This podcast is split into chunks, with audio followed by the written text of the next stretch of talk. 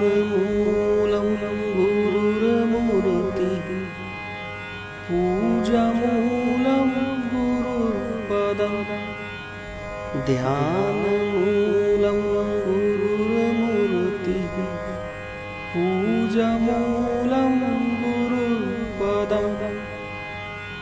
मन्त्रमूलं गुरुर्वाक्यं मोक्षमूलं गुरुर्कृपा मन्त्रमूलं गुरुर्वाक्यं मोक्षमूलं गुरुर्कृपा ध्यानमूलं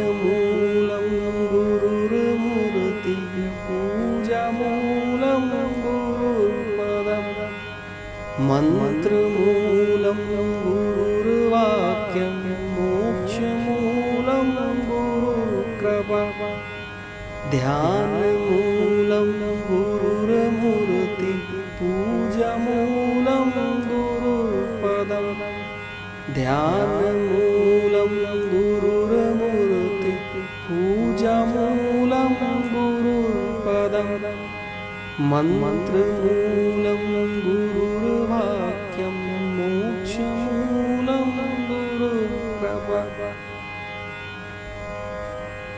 ध्यानमूलं गुरुर्मूर्तिः पूजामूलं गुरुर्पदं मन्त्रमूलं गुरुर्वाक्यं मोक्षमूलं गुरुर्कृपा ध्यानमूलं गुरुर्मूर्तिः पूजामूलं गुरुर्पदम् मन्त्रमूलं गुरुर्वाक्यं मोक्षमूलं गुरुर्कृपा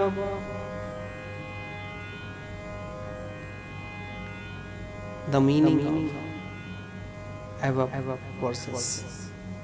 The root of meditation is the form of Guru. The root of worship is the feet of the Guru.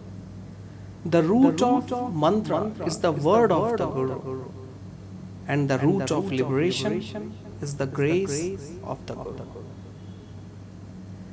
ध्यानमूलं गुरुर्मूर्तिः पूजमूलं गुरुर्पदं ध्यानमूलं गुरुर्मूर्तिः पूजमूलं गुरुर्पदम् मन्त्रमूलं गुरुर्वाक्यं मोक्षमूलं गुरुर्कृपा। मन्त्रमूलं गुरुर्वाक्यं मोक्षमूलं गुरुर्कृपा